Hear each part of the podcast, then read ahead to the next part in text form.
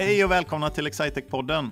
Vi på Excitec är ett it-företag som försöker göra arbetsvardagen effektivare och enklare för våra kunder genom att ge dem bästa möjliga it-stöd för sin verksamhet. Och eh, på den här podden så brukar jag, Johan, eh, tillsammans med min kollega Frida, hej Frida, Hej Johan! prata med eh, lite olika kollegor och någon gång ibland någon kund eller någon samarbetspartner om eh, livet på Excitec. Eh, och eh, idag har vi fått med oss ännu en skåning eller en skånebördig eh, kollega. Visst var det så, Axel? Jajamän, jag är en skåning. Men, men du var inte den allra grövsta, du kan, du kan till och med säga R va? ja, alltså mina föräldrar är ju inte skåningar, de har ju bara flyttat ner så att eh, jag har ju liksom filat bort min dialekt lite så att eh, ja, Men var, var är du någonstans ifrån i Skåne? Ystad, Okej. längst ner är det väl. Okej, jag hade inte tippat på det. Det hade jag inte gjort eh, baserat på dialekten. Men du har nog filat bort lite ja. Mm. Ja. Det, Mm. det var lite för tydliga R för att vara långt ner i Skåne. Vallfärdar fortfarande tyskar till Ystad för att se liksom uh, Ballander är det va? Ja, Som eh, hänger väldigt påtagligt. Det är fantastiskt mycket tyskar som eh, älskar Wallander. Ju. Mhm. Jag tror nästan det är populärare med Wallander i Tyskland än vad det är i Sverige.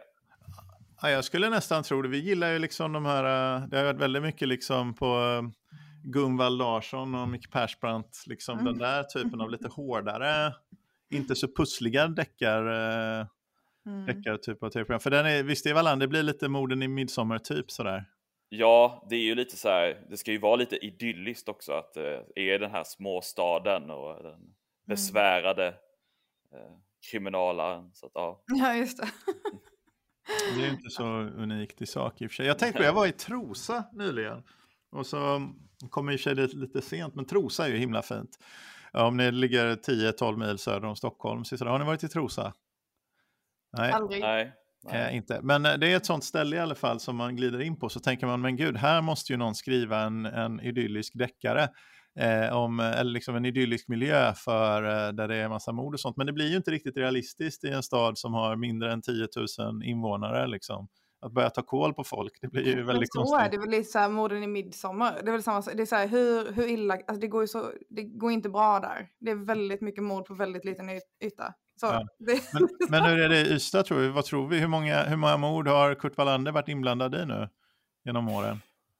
Ingen aning. Det är ju säkert alldeles för många för att det ska vara rimligt. inte helt realistiskt i alla fall. Var det, det var inte mycket mord i Ystad och så när du växte du upp där? Ja, nej, eh, jag vet inte. Jag kan inte typ tänka mig att det var något. Just något har det säkert varit, men eh, inte som jag kan eh, komma ihåg att det var mycket. Det är ju garanterat mer Wallander. Ja, men det borde ju vara så att man tycker, men man, jag vet inte, jag antar att man är lokalt, man tycker att det är en eh, bra grej för det kommer turister och sådär. Men om någon skulle kunna säga att du är liksom Ystad dåligt rykte, men, men det kanske man inte gör. Mm. Det verkar vara tvärtom nästan. Men eh, Axel, det är inte primärt på grund av eh, Ystad och eh, din eh, något bristande Wallander-kunskap måste jag ändå säga, som, eh, som du gett i podden då. Utan vi vill ju lära känna dig lite mer. Vad, vad gör du på Excitec? Jag jobbar med beslutsstöd inom vårt område insikt i Stockholm då. Ja, så jag sitter ju en hel del med, med klick, det här beslutsstödsprogrammet. Som, eh, som vi har pratat om i podden några gånger innan. Men Ja. eh, det ska vi göra mer den här podden också. Vad, eh, är du trainee? Ja, Du är precis. trainee?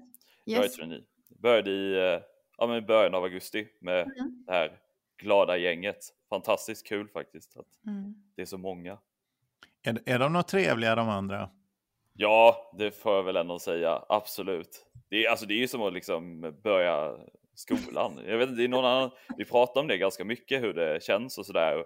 Det är många som tar upp så här, det är som att börja skolan igen. Det är så himla roligt liksom. Va, det här med att du hamnade i Stockholm, vad, hur hamnade du eh, där? Alltså det var väl, det är väl, min sambo fick eh, eh, jobb i Stockholm och då eh, så hade ju jag liksom inlett en process med Excitec lite och då kunde man ju välja var man ville börja för det finns överallt nästan. Mm. Så att eh, då valde jag Stockholm och eh, fick det. Och numera finns vi även på tre platser i Stockholm så det Ja. finns ju så mycket valmöjligheter. Ja. Det är lätt att ha nära till kontoret.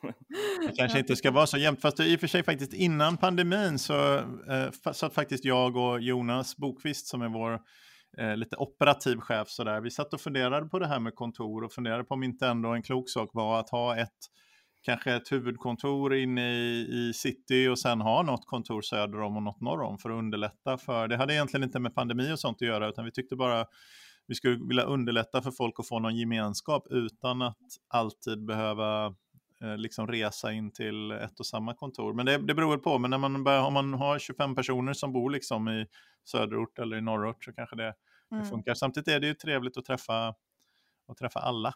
Men eh, mm, vi får väl se hur det utvecklar sig efter, efter eh, de här, alltså vad som normaliseras efter pandem- pandemi i fråga om hur Mm. mycket man jobbar hemma och hur mycket man jobbar på kontor och så vidare.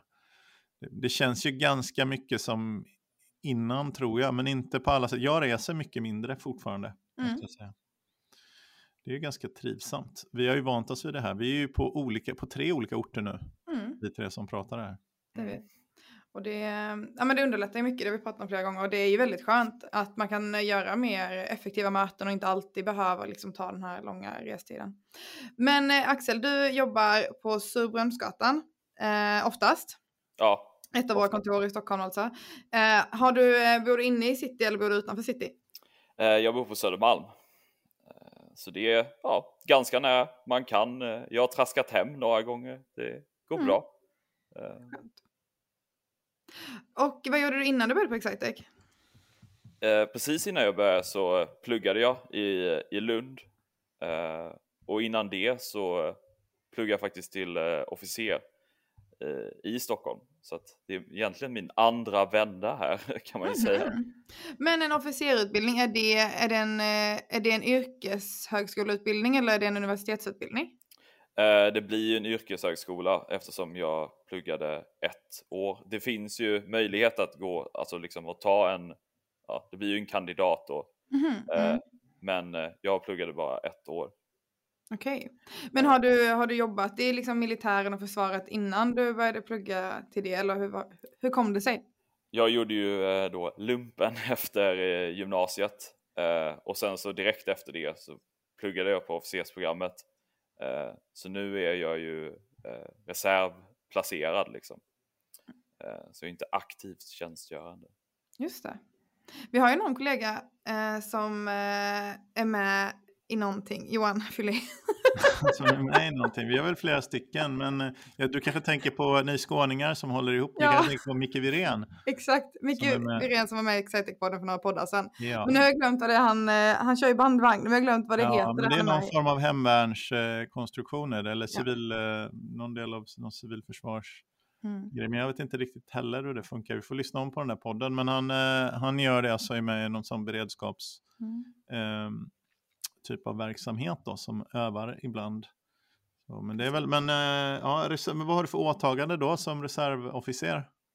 Det är ju ganska eh, upp till en själv så att säga. Man bestämmer ganska eh, mycket hur mycket man vill tjänstgöra liksom, hur mycket man vill vara engagerad. Man kan ju teoretiskt sett så kan man ju ta tjänstledigt och jobba mer eller mindre som det heltid. Men man kan Mm. också ta liksom några dagar om året, helger liksom, eller på sommaren. Ha- Hade du funderingar på en, eh, på en yrkesbana som eh, yrkesmilitär när du, när du Ja, började på Lite, absolut, fanns ju den planen liksom. Jag, jag tror det är ju mest att jag, jag tycker om liksom att jobba med, med människor. Eh, och då blev det ganska naturligt att man jobbar ju väldigt mycket med människor och löser liksom problem och svåra uppgifter liksom. Och, eh. Men hur kom det sig, sen började du plugga i Lund istället. Vad var det för inriktning du gjorde då? eh, jag pluggar systemvetenskap. Mm. Eh, det var väl mest så här, mitt tekniska intresse fanns väl liksom kvar och jag, jag kände lite när jag att Försvarsmakten kanske inte var grejen, att jag ville ha, göra det hela livet. Mm. Eh, jag ville väl göra någonting annat helt enkelt, så då lockar väl studier och mitt teknikintresse en hel del. För man kan ju tänka sig att systemvetenskap och kanske någon typ av stereotyp bild av systemutvecklare inte är det man träffar mest människor. Hur eh, upplever du att du träffar mycket människor i din arbetsvardag, Axel? Ja, verkligen. Alltså dels kollegor och sen så liksom kunder. Det är ju det som egentligen är vad jag tycker är det roligaste. Alltså, jag, förklarar, jag sa till några kollegor att eh, nu har ju inte jag haft så jättemycket så här kundmöten, men de som man har haft, när man kommer ut från dem så känns det som att man har druckit två Red Bull och är liksom eh, svävar på moln för att det är så himla roligt att liksom interagera och lära känna och liksom ja, bara lära sig om kunder och leverera något.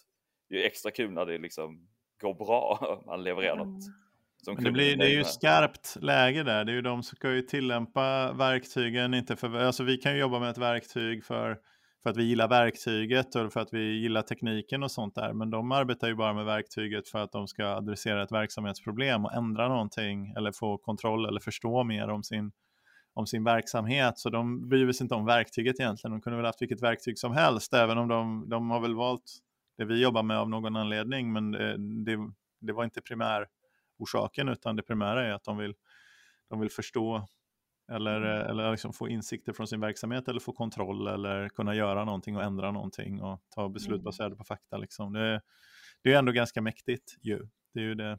Verkligen, och det känns också som just med klick och beslutsstöd.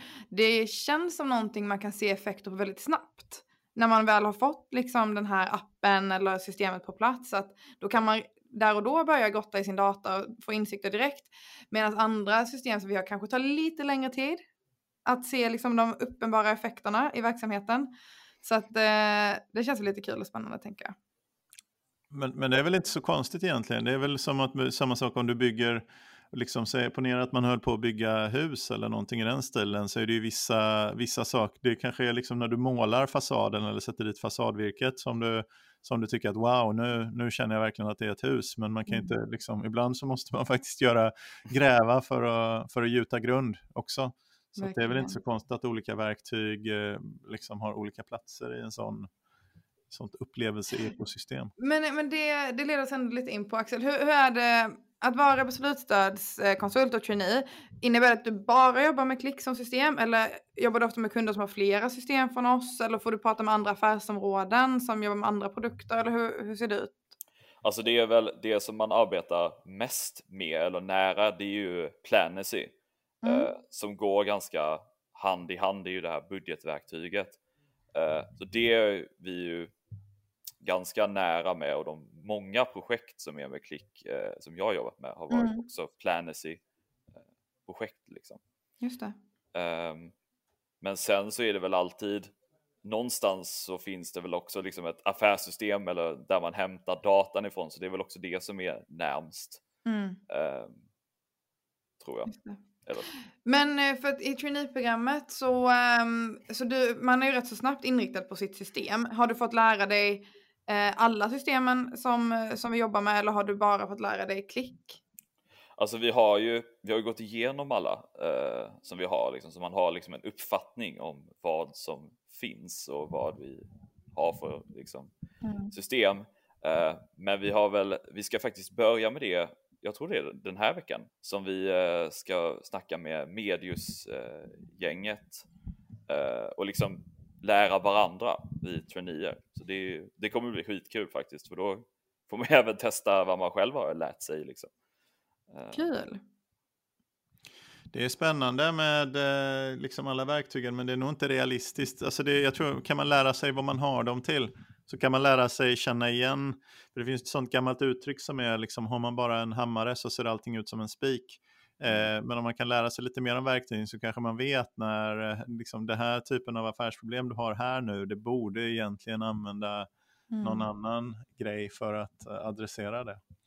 Men det här med budget och prognostisering och det här Planacy, det verktyget, det, det är också lite speciellt för det är ju släkt med liksom visualisering och datahantering, men det är också liksom en affärsprocess kring hur skapar man och bygger upp en Det är liksom så informationsflöde som ska gå igenom en, en organisation på något sätt och som sen, eh, sen mäter man och följer upp relativt budgeten. Men tillverkandet av budgeten är ju ofta en väldigt manuell process. Så det är mer ett klassiskt, liksom drivkraften för att implementera systemstöd i det är ofta ganska likt drivkraften för när man liksom skaffar ett automatiserat lagerhanteringssystem eller, eller vad som helst. Liksom. Det är en automation av en manuell eller halv semimanuell affärsprocess. Mm. Så där, kring det där kan man ju förstå vad affärssystemsmänniskorna affärssystemsmänniskorna gör ju väldigt mycket det, Automat automation av en manuell arbetsprocess, men kanske inte de, man får sällan den där wow-upplevelsen som när man målar klart väggen, mm. liksom, eller gör, da, visualiserar datan eh, som man får i,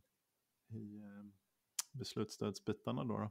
Men eh, vad, Axel, när du inte, när du inte eh, vad heter det, blir, blir reservofficer eller flyttar till Stockholm eller håller på med beslutsstödsgrejer eller hänger med trainee-kollegor, vad gör du då? det är så att smulat in allting som Axel ja, gör. Nej, men hänger med trainee-kollegor vid sidan om jobbet menar jag. nej, men jag, eh, jag tränar en hel del. Jag tycker det är väldigt kul att liksom eh, träna löpning är väl min stora grej. Eh, och sen så gillar jag ju liksom ja, men, utmaningar. Jag ska åka Vasaloppet för första gången. Eh, så det får jag väl också börja snart lägga lite tid på. Eh, och annars är det väl, ja, man umgås med vänner, laga mat är fantastiskt kul tycker jag. Eh, och sen så, ja. Man, har, du börjat, har du börjat stakträna någonting inför Vasaloppet? lite, lite alltså.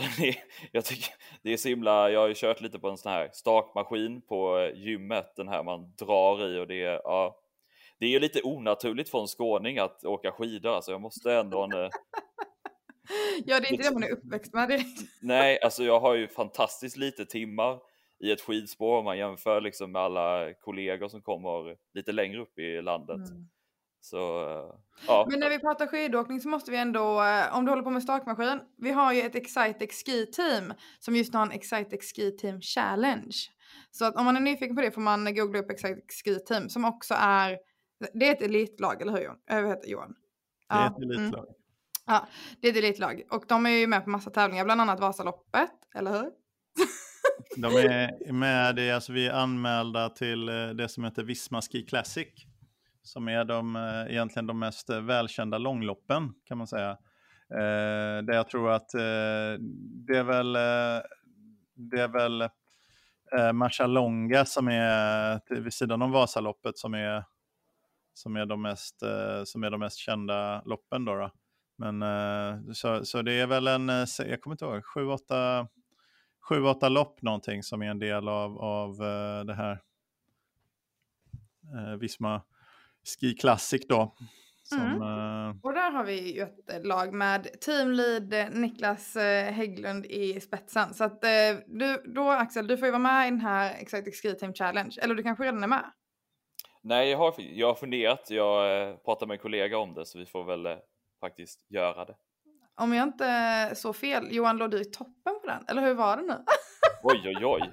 Jag väntar på att det här ska komma upp, det är därför jag försöker leda in. Eh, men det är ju väldigt, väldigt tidigt. Det går ju inte ut på, det är som spurtpriserna i Vasaloppet. Va? Det, det går ju inte ut på att vinna, men det är ett litet tröstpris. Och jag var väldigt snabbt ur the gate här, för det började, jag tror den började första november den här challenging och, eh, challengen, och jag har då registrerat fyra stycken. Jag tror faktiskt ingen annan hade gjort mer än två eller en eller två, så jag låg i topp därför att jag var den enda som hade registrerat. Mm. Ehm, jag registrerade senast igår kväll nämligen en, ett, ehm, ett pass, men nu har jag fått lite ont i armbågen så jag kanske måste vila lite.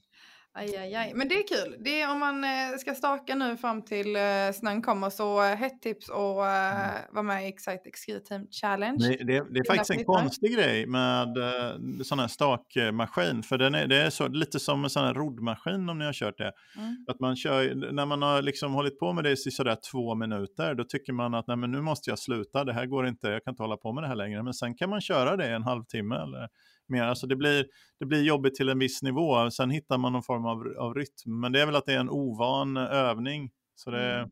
så det är nog mitt tips eh, också till Axel om man ska åka Vasaloppet. Jag har kört Vasaloppet två gånger.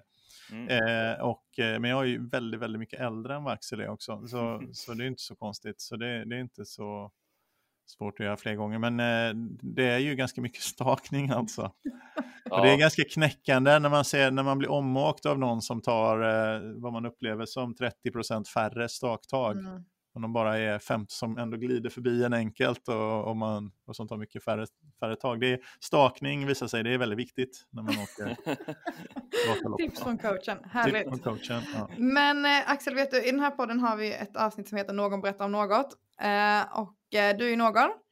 Du kanske har valt att berätta om eh, skidåkning. I så fall har vi redan pratat om det. Nej, jag har faktiskt en annan. Det, det, man kan ju ändå säga att det är lite på samma spår. Men jag tänkte egentligen prata lite om eh, eh, motivation och mål och koppla det till en grej som jag gjorde i, i somras. För jag, eh, jag och min sambo, vi traskade upp för Kilimanjaro i, eh, i Tanzania i somras. Och det var, eh, ja, det var ju, det är en upplevelse, jag kan ju starkt rekommendera det till de som är intresserade av lite eh, ja, natur och eh, ja, göra någonting lite annorlunda. Men det var ju egentligen eh, kopplat då till motivation så var det väl så här att jag, jag var väl inte jättemotiverad, eller det var ju liksom min sambos idé. Och eh, jag hängde väl mest på, men när man väl står där liksom så blir det något så här, vi ska upp på toppen, det kommer bli så kul. Mm. Men när jag väl kom upp på toppen så kändes det inte heller, det var liksom lite antiklimax. Ja.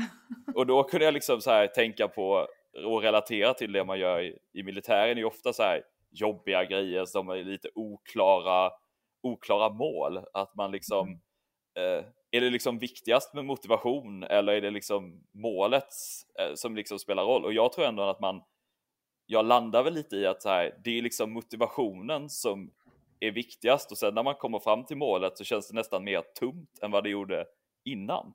Jag vet mm. inte vad ni, hur ni reflekterar kring liksom, ja, men, vägen och målet. Det är väl någon sorts... Kan, kan man få bli alldeles för, eh, vad heter det, hashtag försök hindra mig, alldeles för um, um, filosofisk. Djup, filosofisk eller djupsinnig. Jag, jag, Axel, jag känner igen personligen det där supermycket med att driva mot, uh, mot mål och så. Det, det kan uh, det kan för övrigt ta del i, det är en av, liksom, en, en, sak som inte heller relationsmässigt har funkat riktigt för mig i, i livet, ska vi inte prata om det nu, men, men eh, det här att inte vara nöjd och inte stanna upp och bli nöjd och att man tror att det finns något nytt mål som, som hägrar. Men samtidigt så när man tar sig igenom livet på något sätt så kanske det är ett mål och ett mål och ett mål och ett mål och ett mål, men man är aldrig framme liksom när man har den, den läggningen. Men det där, det där tycker jag är ganska svårt. Men jag hade typiskt en, en sån sak eh, för mig är, är är det här med, vi är ju ett noterat bolag sedan, eh, inte ett och ett halvt år, men sedan lite mer än ett år tillbaka. Så det, det vet jag, det var folk som påminner mig i samband när vi var i den processen. Då sa de ju, men, ja, men det måste ju vara härligt för dig att nå ditt mål. Och då frågade jag, vad menar du?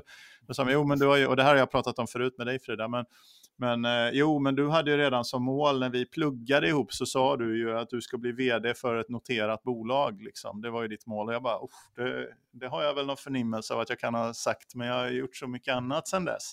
Mm. Eh, och, och, så jag kände egentligen ingenting. Eh, här, när vi gjorde den där, och det var massa uppmärksamhet och massa så här, ryggdunkar och massa sådana saker, men jag kände ingenting. Mm. Faktiskt. Mm. Det är samma sak nu, jag får den frågan ibland, eller folk som till och med antyder och till och med jag hör på omvägar och sådär att jo, men du bryr dig om vår aktiekurs och, och det där och det är det enda du är intresserad av har jag till och med hört någon så här, när någon har druckit lite grann så kommer de och säger sådana saker. Så jag bryr mig inte om det överhuvudtaget. Jag bryr mig om det av ett enda skäl. Det är taskigt för investerare här. Av ett enda skäl. Det är för att ibland behöver jag pengar för att, för att kunna göra någonting som är någon vision kring mm. bolaget, behöver ta in pengar och då är det bra för om kurskursen är hög har vi lätt att få in pengar. Kan vi få in mycket pengar fort eh, och det vill jag. Men i övrigt mm. så det ger mig inget. Eh, alltså jag, funderar in, jag tittar inte på vår aktiekurs en gång i veckan. Eh, eller jo, jag tittar nog en gång i veckan ungefär. Men, eh, men jag får sms däremot från polaren och någonting händer. Som jag, Vad blev det så för? Jag har ingen aning. Men, men liksom det man tror, det jag menar är, så om man ska komma till någon poäng här, nu blir det jag som berättar igen här. Nej, men alltså det, det, är inte, det är ju sällan målen, men samtidigt kan ju det här att sätta upp ett mål och ett mål och ett mål kan ju vara någonting som, som leder en och driver en framåt på ett positivt sätt som får en att, att göra saker man inte hade gjort annars. Men, men man blir ju väldigt besviken och tom precis efter ett mål är, är uppnått ja. eftersom det visar sig alltid att det inte var något särskilt. Så Jag kan, eh, det finns ju massa, inte, ja, ma- man brukar ju prata om det här med post sales depression. Det är ju liksom exakt det vi pratar om, att man kämpar så himla hårt för någonting och sen så gör man den där affären och sen känner man bara en tomhet efteråt. Eh, och det tror jag många säljare kan liksom relatera till, att det är ett stort kundprojekt till exempel, att man så här ansamlar all sin kraft och sen bara så här, det är äntligen klart, jättehärligt och sen, sen är det bara en tomhet efter det. Um, men jag, jag tänker liksom om man tänker på, som ni klättrade upp till Kilimanjaro och liksom gjorde hela den grejen. Jag tror att i, i livet generellt att det är nog rätt så bra att hitta mål eller synsätt som kanske inte har ett slut direkt. Som, det behöver inte alltid vara kvantifierbara mål som vi, vi ofta vill ha det i arbetslivet. Att så här, vi ska nå hit eller vi ska göra det här. Men ett mål med träning kan ju till exempel vara att må bra. Och det finns ju aldrig något, något slut på det. Man vill ju alltid må bra. Och då kommer man ju aldrig till det där, okej nu kan jag springa så här snabbt, men, men nu då? Det tycker jag funkar Mm. bättre för mig. Ja, men jag tror ju faktiskt att min slutsats är väl också att man ska ha lite som Frida är inne på, mål som inte, alltså det finns ju liksom ett, eh, mitt mål nu är väl att göra grejer som är lite så här okända. Det var ju liksom lite därför målet blev att komma upp på toppen. För Mm. att där, jag vet inte hur det är där, men det blir liksom, och sen så Hur högt är Kilimanjaro? Jag vet inte ens det. 5985 vill jag säga, eller någonstans det är där. ju jättehögt. Mm, verkligen. Men Eh. behöver- bara, fråga på det, behöver man ha så här syrgas och sånt där? Nej, det är inte Nej. till. Nej. Man, eh, man går ju flera dagar så att man liksom akklimatiseras.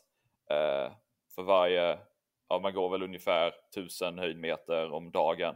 Mm. Eh, men det är ju, alltså, det är ju lite kämpigt, man måste ju vara, man får ju ganska, ganska ont i huvudet liksom. Det är ju, det är ju nästan jobb, det är ju också så här, det är ju jobbigare psykiskt än vad det är fysiskt, för man går ju väldigt långsamt. Mm. Eh, och man bär ju inte jättemycket för man har ju liksom eh, porters heter det, som bär eh, en del av ens grejer liksom. Mm. Eh, så att eh, man, det är ju bäst där att man går väldigt länge varje dag. Eh, Mm. Men är, är det liksom en arrangerad gruppresa sådär som man gör det här med? Man får ju inte gå upp utan, utan guide. Det, Eh, det låter ju faktiskt mycket rimligt ska jag ja, säga. ja, nej, men det är väl dels för att det är, det är väldigt bra för att man liksom inte ska må dåligt eller börja må Mm. dåligt och sen så är det väl också en liksom affärsmöjlighet för dem. Det är ju jättebra pengar liksom att turister kommer dit och Du kanske skulle göra så, arrangera sådana resor i Ystad för tyskarna som kommer dit, att de inte får gå runt utan en guide. just det. För risken är ju att man blir mördad. Sälja det bra då. Ja, kanske, kanske inte går. Ja.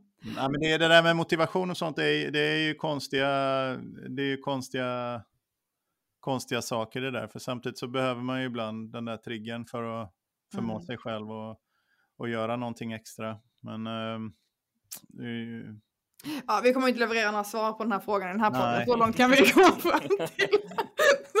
vi, vi kommer här till- läskig som föräldramotivation, vet för jag är väl den enda här som är förälder, tänker jag, gissar jag. Eh, men men eh, jag, det, det man kan göra den där att målet egentligen är ju som jag funderar på hela tiden, är ju liksom att mina barn ska må bra. Mm. Eh, och, att de, och det är ju ett mål som jag nästan inte kan, jag kan försöka ge dem någon form, såklart materiell trygghet, men det är ju inte, det är ju mest ett problem, nästan alla i Sverige har ju en tillräcklig materiell trygghet egentligen om man åtminstone förstår hur systemen funkar. Så då kan jag ge dem någon slags mänsklig trygghet och trygghet i att våga vara, liksom, behandla dem med integritet och respekt och göra sådana här saker som är förknippat med liksom, god medmänsklighet och förhoppningsvis göra dem tryggare. Men om liksom någon av mina barn blir eh, är ledsen, olycklig över någonting som händer, olycklig kärlek eller vad som helst, det är liksom helt utanför min Mm. för min kontroll egentligen. Och ändå så är det det som man går och funderar på mycket mer. Om man har det så pass liksom bra som många av oss har det, eller som, som jag har det som förälder, så är det det som man funderar på hela tiden. Mm. Eh, mycket, mycket mer än andra sådana där Mm. saker. Så, och det kan jag inte göra något åt. Så, det är läskigt. Ja, ja mm, intressant. Bra ämne, Axel. Det, nu- det kommer att lämna en efter den här inspelningen. Så här, hmm, vad, vad motiveras man av i livet? Vad Men har det- du på topp tre nu då, Axel? Ja, alltså det är väl, ja, som jag sa, det okända. Jag vill väl, nu känner jag väl att jag vill gå upp på ett nytt berg. Eh, och sen så vill jag väl eh, eh lära känna fler kunder. Det, det, här låter ju jättelökigt egentligen. Men Nej, det är ju jag, vill, jag vill ju verkligen så här, träffa folk. Jag vill liksom utvecklas genom att se vad andra gör. Eh, och sen så någonstans på något personligt plan så vill jag väl också bli en, en bättre människa och ledare. Jag vill någonstans har man väl liksom så här, man gillar människor, man gillar att arbeta med människor och någon dag kanske man vill leda andra människor också och då mm. vill man väl eh, först kunna leda sig själv på ett bra vis. Så där, de tre är väl eh, de viktigaste just nu. Bra, det låter som väldigt bra mål. Eller motivationspunkter, eller vad vi ska kalla det. Motivatorer. Ja. Mm? Jag sätter upp Axel på listan över folk som kan ta över mitt jobb här någon gång. när det blir aktuellt. När jag blir för gaggig. Ja. Men eh, stort tack till dig Axel. Johan, vad ska man göra om man blir supersugen på det här härliga systemet Klick? Ja, men då ska man gå in till www.excitec.se och titta på vad vi gör. Så hittar man eh, exempel på vad vi gör, till exempel inom området insikt. Eh, där vi jobbar med det verktyget och med Power BI och med det här Planesy och lite andra saker som vi, som vi håller på med. Eh, och då kan man kolla där och byta sina kontaktuppgifter och så med oss så kommer vi kontakta dig. Men om man, om man istället gick igång på det här som Axel berättade om, det här härliga trainee-programmet eller eller de här kollegorna som man hänger med och så vill man vara en del av något sånt, vad gör man då? Frida? Då in på www.excitec.se karriär och så hittar man eh, till precis den information man behöver där. Och vi är i full gång med att rekrytera till både konsultprogrammet och till traineeprogrammet nästa år. Både i Sverige, Norge och Danmark. Så eh, verkligen hett tips att kolla in där.